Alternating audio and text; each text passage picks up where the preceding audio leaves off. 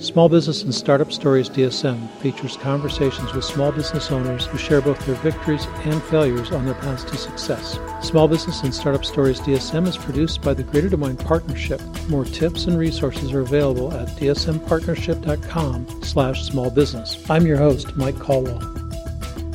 Levi you're also welcome to Startup Stories. Was Scoreyard your first startup, and what problem did Scoreyard work to solve? Uh, technically speaking, Scoreyard wasn't the first startup, uh, but it was the first one that I got other people involved with. So there was a very brief, we'll call it a hobby project, if you will, where I was working with golf courses and managing tournaments was the idea. Oh. I had a golf course here in town, uh, Toad Valley, out uh, east of town, and and uh, worked with them briefly to put together some software. Tried to turn it into into something that was bigger than that, and uh, learned a lot of lessons about marketing and sales and, and that sort of thing. Doing that and and uh, dedication to a startup. So that was kind of the first thing. But yeah, Scoreyard was. Um, I'd call it a serious-ish uh, startup. Uh, again, I was still working for you know full-time job. This was a side thing. The the problem that I was trying to solve is my my oldest son uh, was in multiple sports at the time, and he is in the ADM school district west of of town, uh, and going to those events could be a half hour, 45 minute drive, and we'd find ourselves showing up for these events uh, to find out they're canceled because of weather or, you know, whatever it was, or, you know, some kid needed a piece of equipment which we had at home we could have brought with, with us if there was communication. So that's kind of where the idea started, uh, was in managing uh, leagues, uh, student leagues, and uh, communication.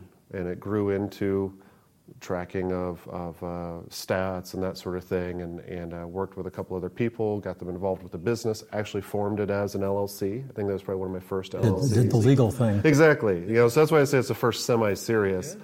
Yeah. Um, and uh, yeah, it was a great experience. It also really kind of hit home that, that message for me that developers should not be the ones to build a business on their own.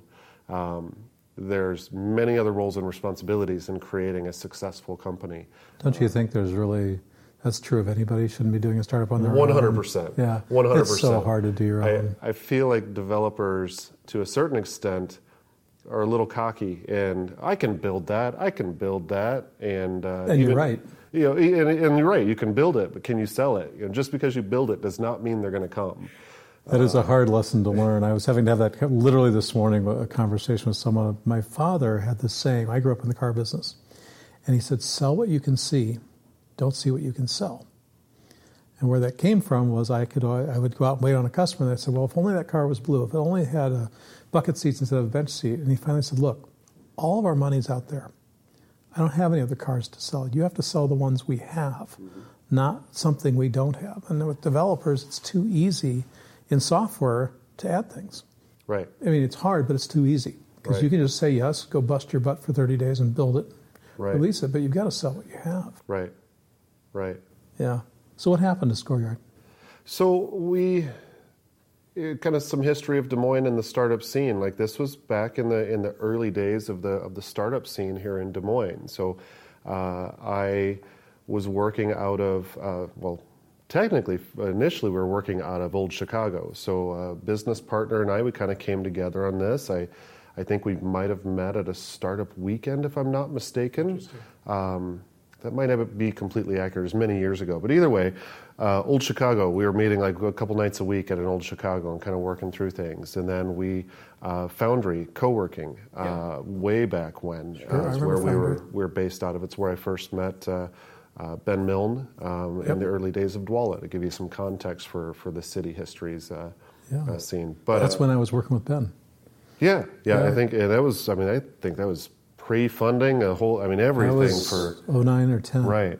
Yeah. But anyway, so we're working out of there, and and uh, became a little bit more serious. It, it, turned into most evenings we we're working and and trying to build out and built out a platform and started to uh, communicate with different leagues that were out there. And um, the thing that we came to very quickly was it's hard to sell a platform to a volunteer organization.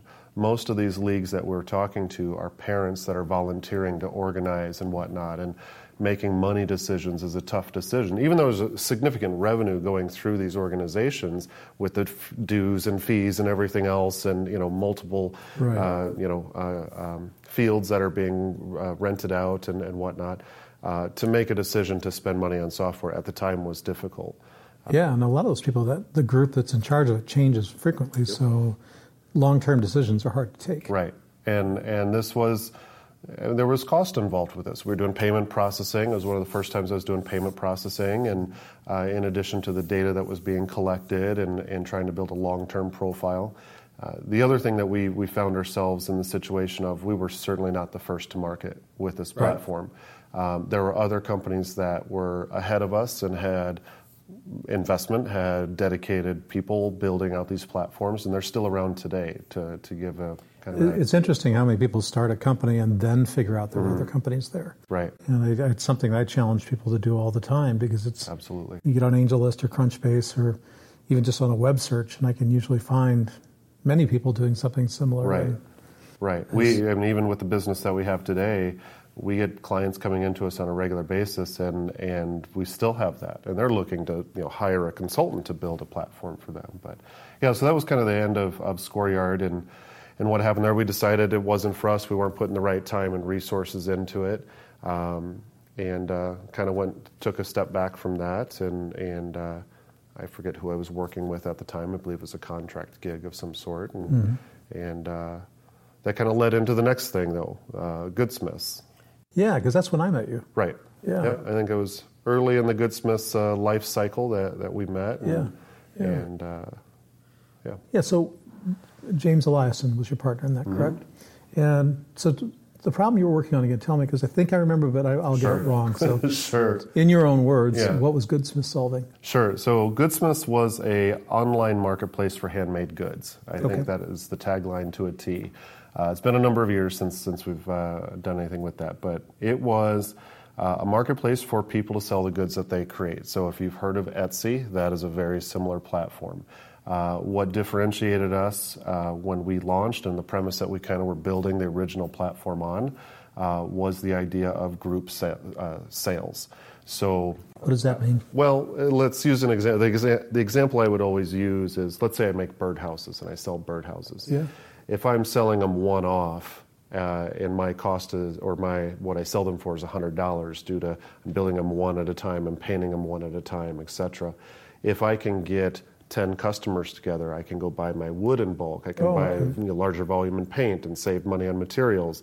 I can create jigs for the things that I'm creating to make it more efficient Sure. because I know I'm going to be producing 10 of this particular item. So our mechanism that we built into Goodsmiths was allow these pre-sales and once the deal was met, and keep in mind this was back in the day Sounds of like Groupon. Kickstarter. Well, it, it was prior to Kickstarter, yeah, but it was like a a very merge like of Etsy Kickstarter. Yeah, like a Groupon and all those different deal Yeah. sites that were out there at the time. This was at kind of the height of that when we when we formed this. So that's what we built. Uh, we built that, and you know, you, you made a comment earlier about you know developers see, you know see it very easy as building new features and to sell what's in front of you. Uh, I think long term that's kind of where we where we struggled. So with Goodsmiths, it was a two audience sort of market, right? We had the buyers and we had sellers. And you need sellers in order to have buyers. Well, the sellers aren't going to come to you because there's competitors out there if we don't have the buyers. The rattling is my head shaking up and down in agreement with you. Yes, Right. absolutely. I think I have to go through this rendition about a week, every week or two with somebody about two-sided markets. They're extremely difficult, Oh. and and we had a good run at it. I mean, we ran Goodsmiths for for three years. We built the team to ten people Hmm. at one point, full time employees. Oh, Um, I didn't realize it had gotten that big. Yeah, yeah. It was over the course of three, three and a half years. Well, you know, half of our develop or half, half of our employees were developers. If Wow. that kind of paints a picture, and I think that hindsight being twenty twenty, uh, looking back on it, between James and I, we would we would brainstorm these amazing ideas, and it wasn't just James; it was our whole team. We'd come up with these ideas of you know new features and new this, new that, and then as we got a little later in life, it was new revenue streams. At one point, I think we had five or six different ways that we could generate revenue in the platform. Um, so it became very muddy. I guess Hard to get your focus when you have that much going on. It was, Yeah. and uh, when we when we did decide to shut things down, I really think it came down to you know marketing and and we we lacked focus. If we had had more focus early on and sold what was in front of us versus spending thousands of dollars building new features and, and not promoting them as well. Well, to those who are listening, that's probably some of the most timeless devi- advice you can ever take going into a startup is the idea of a minimum viable product and sticking with yes. it and and using sales to drive the business versus right. and there's nothing wrong with raising money. I help people do it all the time, but you know, I, I think of some of the bootstrapped companies here in town and I think how successful some have been because they had to drive sales. They didn't have a choice. And I think that's one of the things about a bootstrapped company right. is you get up in the morning, you know exactly what you have to do. You have to go sell something. You got to you got to eat tonight. Right. Uh, and I think you see that with the different startups that are in town here and, and out, outside of the, the central Iowa, Iowa market. Um, the ones that are showing growth or, or even sustaining have put focus on the sa- on sales and marketing early. early you guys share offices with Pitchly, don't you? Correct. And there's a there's a good example of That's somebody just started example. selling, right. and and it turns out he is Ryan is very good at selling, right. and built a hell of a team. But you know, there's no proof of market adoption like well, I sold it. Right. I mean, I listen to angel pitches all the time as an angel investor, and you know, I'm I'm looking for evidence of market adoption, and they're like, "What do you mean?" It's like, "How many have you sold?" And it's a question you have to be able to answer. Right. Um, and so I, I think those that do come out so much better off. Other lessons you took away from Goodsmiths? Other things you would look back now and say that oh, are influencing a, how you're doing things today? Sure. I, I, really think you know I'm not in a startup world now, so we right. can you know we can talk more about that in a little bit. But we interact with startups on a regular basis.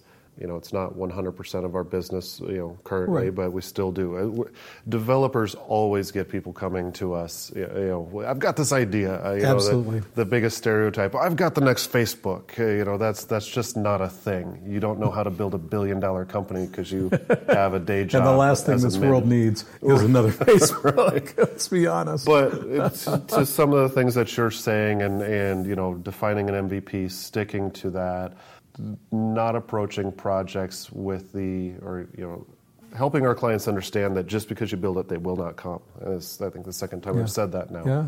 You really need to focus on that MVP. What is that minimum product, and get out there.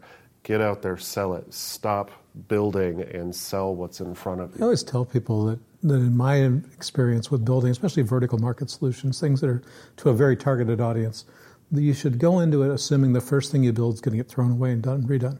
Mm-hmm. That you really have to go through it, and your plan needs to be code what you need to code for the first to get through the first two years and get to success, and then while you keep working, making money off that, in the background, build the real one, build the one that's going to take you to the next five to seven years because you're going to make a ton of pivots. You're going to change things. You're going to hack it together. And you should be hacking it together. Right. You shouldn't be building the most elegant code in the world when you don't even know if anybody's going to buy it or not. Right. Once you know what's going to work, then you can fine tune and, and speed up and make more effective the processes. Target another vertical, you know, whatever. Exactly. But necessary. Yeah, it's just then you that's when you go, okay, now that I've, as a programmer myself, now that I've built it, now right. I know what I want to, how to build it right. Right. The second time I can build it much better than the first right. time. Right. It's usually less expensive as well. You it know, is. You've, you've learned a lot in that first yeah. iteration. Which is one of the reasons, and it's not a plug for your company, although I would plug it.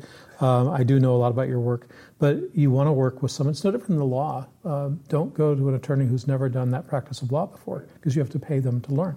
Go to someone who's done this before, and if you're someone who builds products for a living versus informational websites, it's a different kind of programming.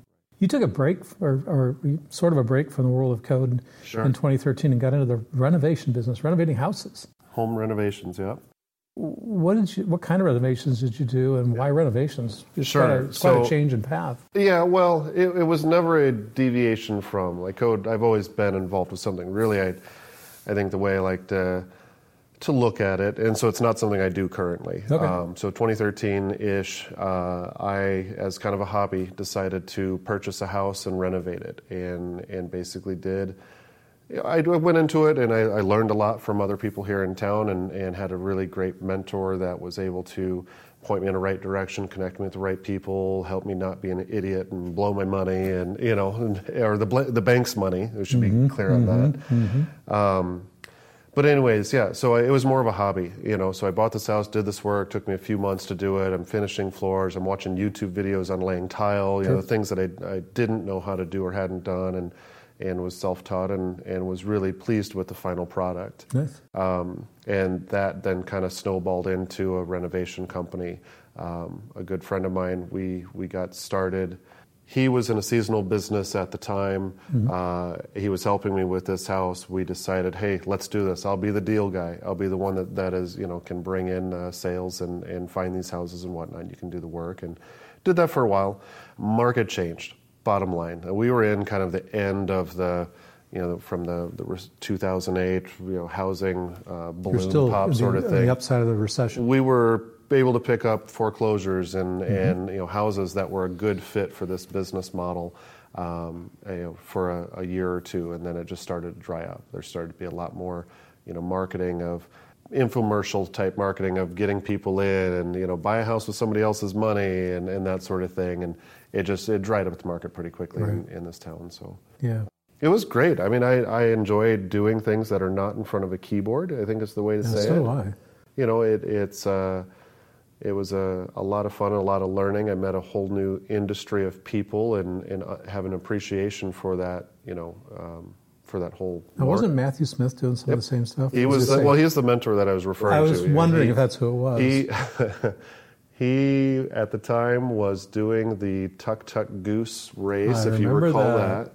that. And That was fun. I volunteered my time and and uh, vehicle to help him drive around central Iowa to to to load these up and to bring these things home in exchange for having him captured in the car for two or three hours and could pick his brain. sure. Um, so that is now that's a that's a good way to get a mentor. To say it, it really was two sided Like, I- mentoring. I, right? I knew, and we had had some software conversations and whatnot prior to that, so I knew Sure. kind of his background, and he he and, and his business partners had been doing it for years, and Right. and uh, he was you know instrumental in in in uh, the the handful that I did, and So he knew a lot about that from what I could figure out, and I don't know a ton. I did one on my own when I was a young man. I bought a house in 1988 that was had too much owner abuse. Sure. the owner did everything themselves, and it was all pretty bad. sure. Um, and remodeled it. And I learned a lot, and learned I'd never want to do another one because it was just a lot Right. of work. I would love to do another one. If, if we find ourselves in a situation where the market is favorable for doing it, I wouldn't do it in a start a company sort of way. I would do it more in a managerial or or, or uh investment sort of uh, you know uh, standpoint. But um, yeah, there's there's opportunity out there when the Oh, market sure. is in the right spot. Sure. So, so what led you to start Re- We Write Code? By the way, I love the name. I'm a believer in names that make sense. Sure. And and I just the first time I heard this, I just started. I got a smile, started laughing. I thought that's the perfect name because, and I won't say anybody else's names, but there's some of these really long, multi-worded names. It's like Sure. I look at some of these, go, I wonder what they do for a living. Right. And it's just like, so thank you for the name. Right. And- It's interesting you say that because we've so we write code. We actually in two weeks will be four years old. So we've been around Yeah. for, for a bit now. And congratulations. you know, with that comes various challenges and, and ups and downs. And one of the conversations we're having is potentially, you know, some, some branding. Is we write code too specific? Is it too specific for what we do? And does that, you know, so it's interesting to get your feedback, your perspective on on. Uh, Well, my, on that my flippant, off the cuff answers don't touch it. Right. Everybody knows you. I, I, I, uh, there is a big argument for that. Is Yeah. maybe the way to say that. Don't We've- screw we've with your brand. brand around it. The other, the, the saying in the branding world is once everybody hates the brand inside the company, that's when you never touch it again. Right. Because that means everybody knows it. Sure, makes sense. So to answer your question, how we kind of got started with it. So after we closed down Goodsmiths, I took some time off to, to put some uh, effort towards this renovation piece, and I went and worked at a, a contract uh, gig here in town. You know, found an employer and worked with them to kind of recharge the mental batteries, the bank account, the you know the whole shebang, and and kind of get things uh, settled in. But I already knew what I wanted to do. Um, I had worked prior to these startups. I had worked at a marketing company here in town and had a an opportunity to to realize that I liked working with customers, on, you know, new customers on a regular basis and solving problems. Um, to approach them with you're not your normal, you know, marketing company sort of eye or or enterprise level sort of eye. Um, so I knew that's what I wanted to do. And after a f- chain of events, was kind of given the opportunity to do so and found myself at Gravitate as myself and was kind of starting to put things together and, and landing clients. So that was the that was the idea of getting started. I don't know how much of the history you want to dig into. Well, And kind of, do you have a partner, or did you do it on your own? Initially was on my own. So for about the first year uh, was was myself, um, and then we we uh, I started hiring some people uh, after that first year. We landed a or I landed a couple uh, significant projects that justified doing so. Yeah. Um, and uh, there are two other partners in the business at this point, Great. uh, and they, they play a very critical role in uh, keeping things going. We, Yeah. we do happen to be all developers, the, the partners, Yeah. um, but we've, we've been able to designate various roles in the business. Um, And that's a good idea it is. to, to know who has what role and stay out of each other's way. Of the other, Exactly. or at least acquiesce together. It's like, look, you have the lead in this, I have the lead in this. It Doesn't mean everybody's opinion doesn't count, but Mm-hmm. at some point, you know, you get to that point where you go, okay, time to take a decision and move. Right. Somebody's got to make a decision, Right. and somebody's got to go move. Well, and we're at almost 10 full-time employees at this point, and Wow. you know, we're, we're to a point where you know, we have our first salesperson. I've Oh. always been the person to talk with clients. I've been the, you know, the, the referrals that come in. We've never actively pursued uh, on the sales side of things. So now having this role in the business um, has helped to solidify my role. I need to work with this person and Right. help them to understand our world and how we approach projects and how we how we land these these uh, engagements.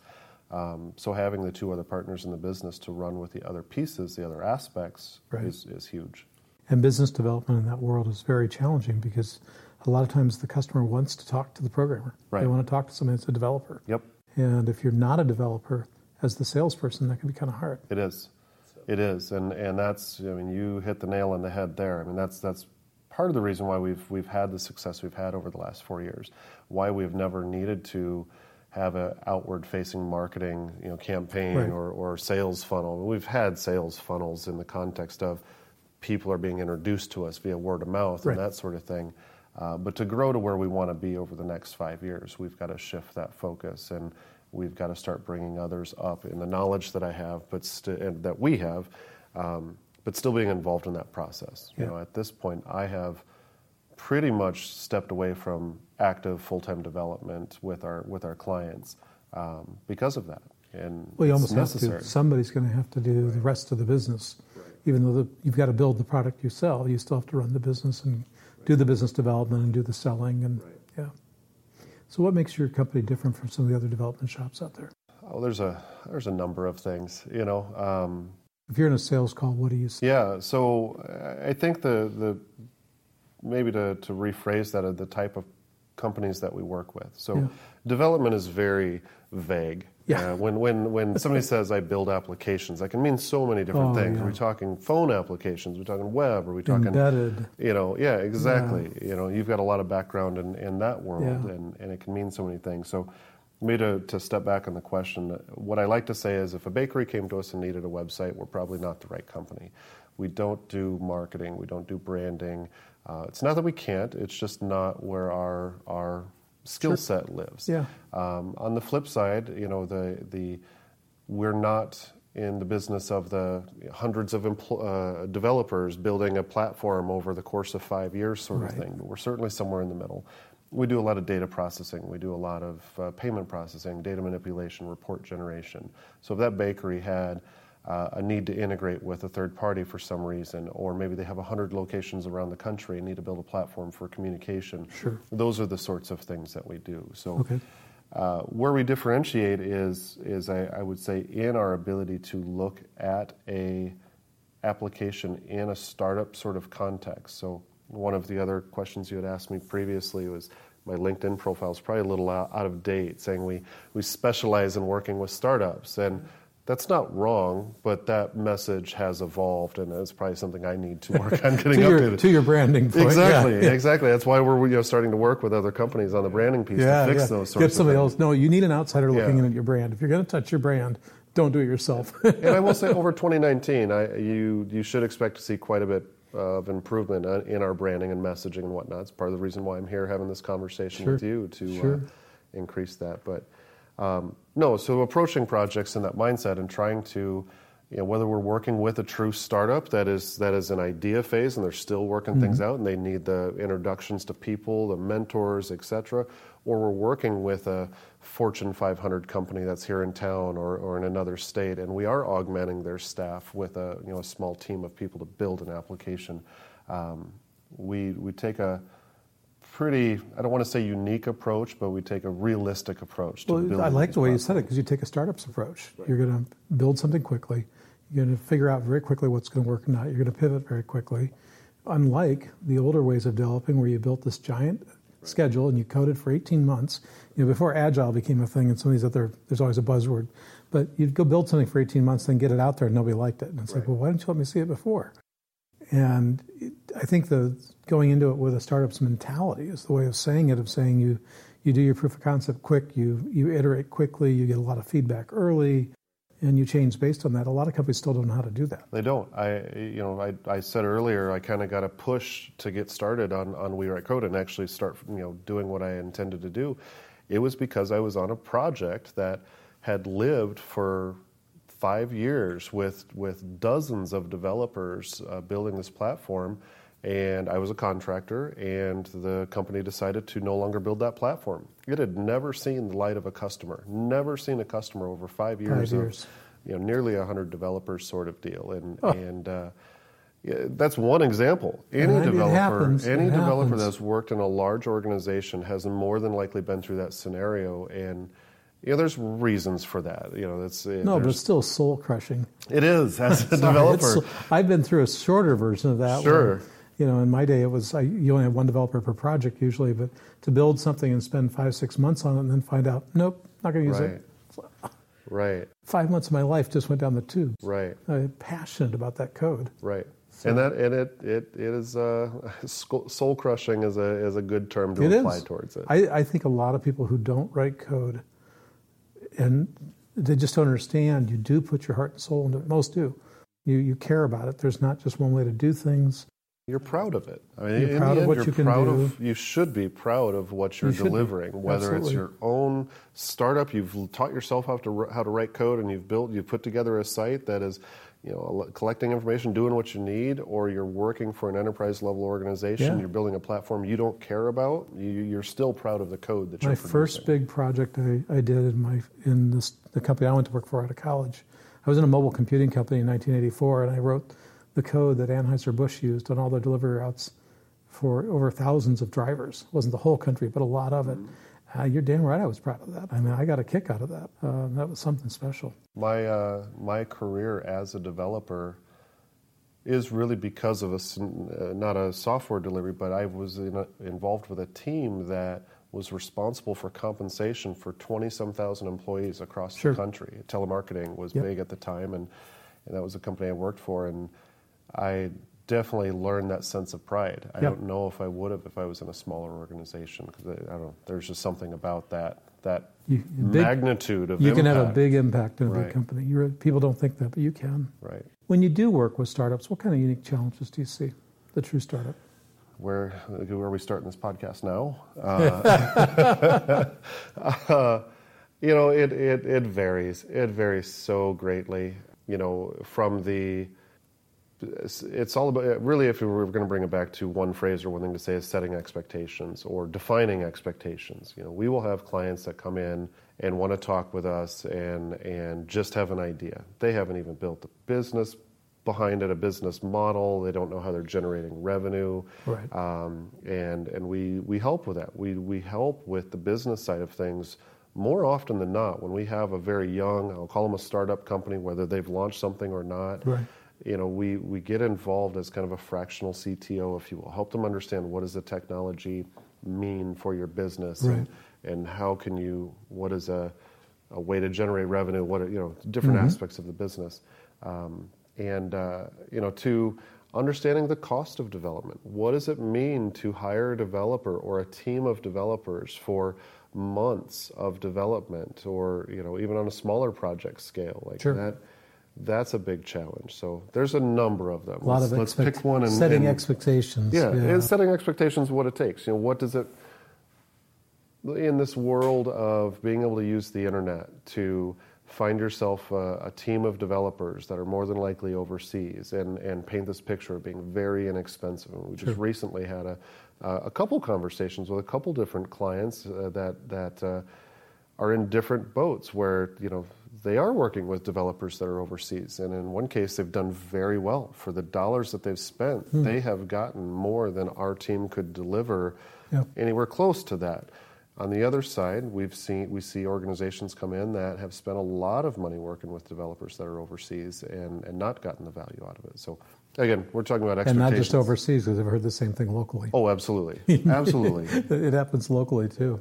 Yeah, and I think that's. I, I guess if I could wrap it up uh, in, in the sense of, if you're trying to advise somebody, it's go talk to five people who've already done a startup that started at the idea level and talk through what they learned. Right. Because there's, I really wish I could get more startups to do that. Just go listen to some other startups. Go ask them, yep. what did you learn?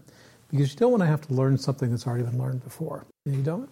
We do as humans have a habit of having to touch the stove. No matter how many times mom or dad says, "Don't touch the stove; it's hot." You got to go over and touch it and burn your hand, and right. to get you to never do it again. That's a, a great way to put it. We we find ourselves giving that advice very frequently. You yeah. need to go talk with other people you need to. I mean, we have recommended to clients to to take advantage of various programs that are here in town. Um, the I'm drawing a blank to it. Um, the U of I program. The U of I. Uh, We'll think of it in a minute. we yeah, we will. We'll think of it here in a minute. Yeah. But uh, using that as an example, like we had a client come in that had a, an, you know, he was uh, very part of a, a particular industry mm-hmm. and had an idea for this platform he wanted to build, and um, very directly said, you need to go and talk with other people that have built companies like this before. Like, we can tell you everything you want to do, we can help you understand it, but you need more opinions than just ours. You need to understand, understand what it takes to build a company because there's so much that goes into it. One of the most common pieces of advice I give people, and I want to hear what you have to say about this too,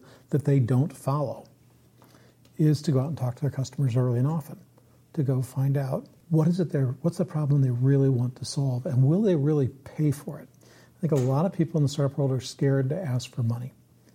And it's such a fundamental thing because you can build something great. People are like, I love it, but I'm not going to pay for it. I'd love to use it, but I'm not going to give you a dime for it. And it's just, again, heart wrenching when those kinds of things happen. It is. What kinds of advice do you find yourself giving that people don't follow? So, advice to that we've given that that or that we give on a regular basis that that is a, a challenge to follow. I mean, we've kind of dwelled on it a bit here of talking with other companies, but to um, to keep it simple, I think, yeah. is is the the tough one. Um, you know, you have these mock-ups, these whiteboard drawings, these you know whatevers that you have that you have built for this this product that has, you know, five different audiences or you know just you know, something absurd, right?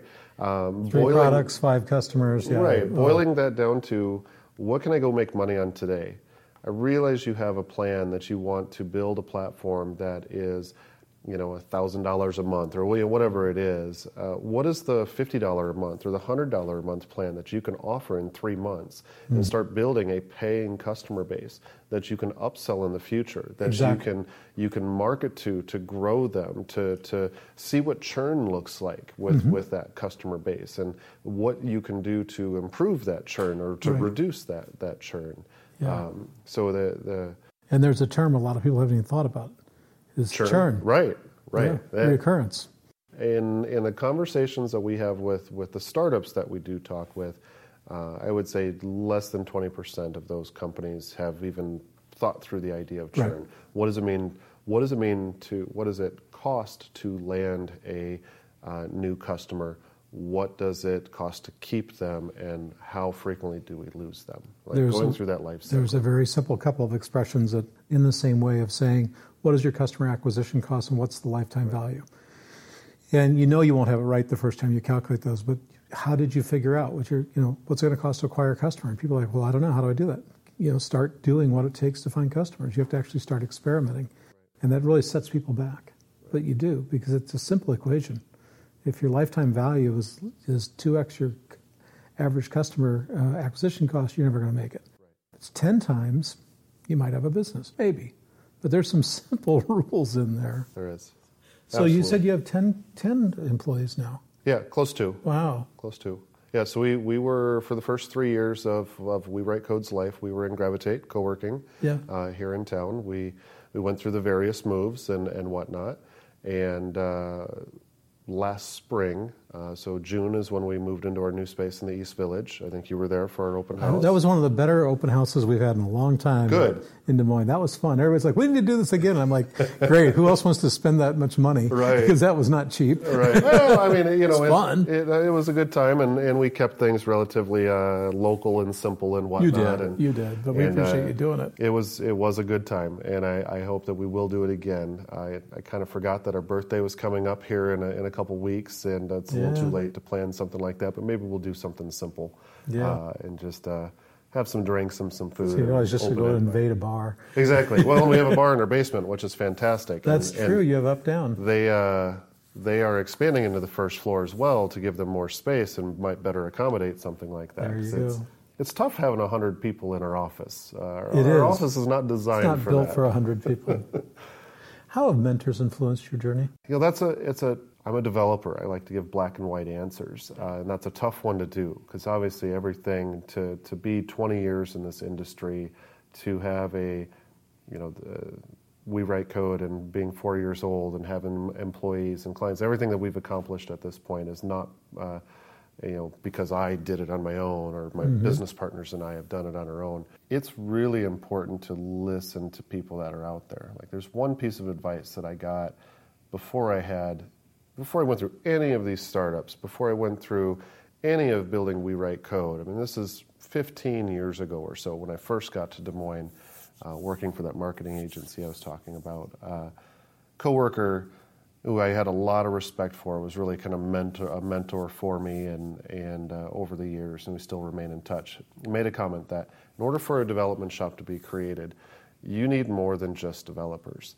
You need a salesperson. You need sales, a sales team, and you need that sales team to not be the the the whiz bang whatever of, of technology, there needs to be a certain level of, of naiveness. There needs to be a certain level of vision in, in that side of the business to allow them to overcommit the development staff, the people that are going to have to mm-hmm. run with a platform to mm-hmm. sell an mm-hmm. idea.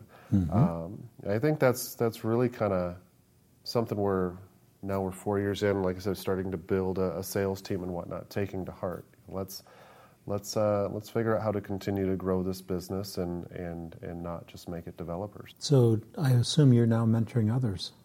I try to. I don't know if people listen to my advice or not. Uh, you know, What qualities should mentees have? the ability to listen. Uh, Mentees. Sorry, I was uh, I Yeah. answered that as mentors. Um, No. But it goes that way too. It's maybe a little bit of a uh, What do you- I guess way put it is, answer to say it. Where do you what do you expect from the people coming to you looking for your advice?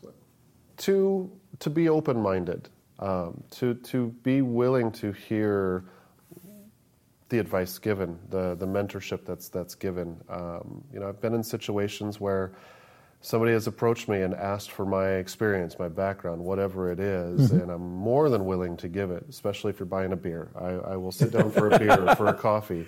It, And, it's, uh, it's, it's a it's a bargain. Let me it tell is. you, folks. I mean, that's the contract right there. It You're is. Gonna It's a buy me bargain. a, a beer or coffee or lunch or you know Yep. even just you know not be a, a huge interruption to the day and come to the office sort of thing. Yep. I'm willing to have any conversation with just about anybody. Yeah. My wife says I would talk to a bush if it would talk back. Uh, but um, to be open-minded, to be open-minded to the ideas that are being discussed, and to not just be bl- you know blinded into this is what I'm going to do and this is the right way. And it's not the the advice a mentee gets is is always going to be different than what they're expecting. There needs to be a certain level of open-mindedness, so there's no point in the conversation, yeah, you just hit the nail on the head. If you're not going to listen right? to anything that isn't already in your head, why are you asking for a mentor? And it doesn't mean that the mentor, whether it's me or you or whoever that's providing advice, is right. No.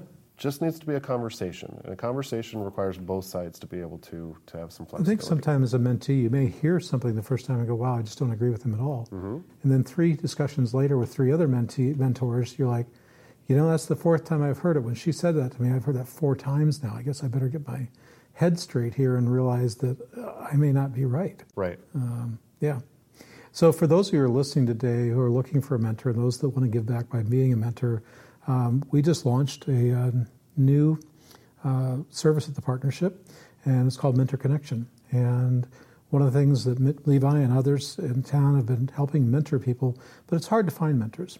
And so if you're interested, check out dsmpartnership.com slash mentor connection. And we now have a digital tool.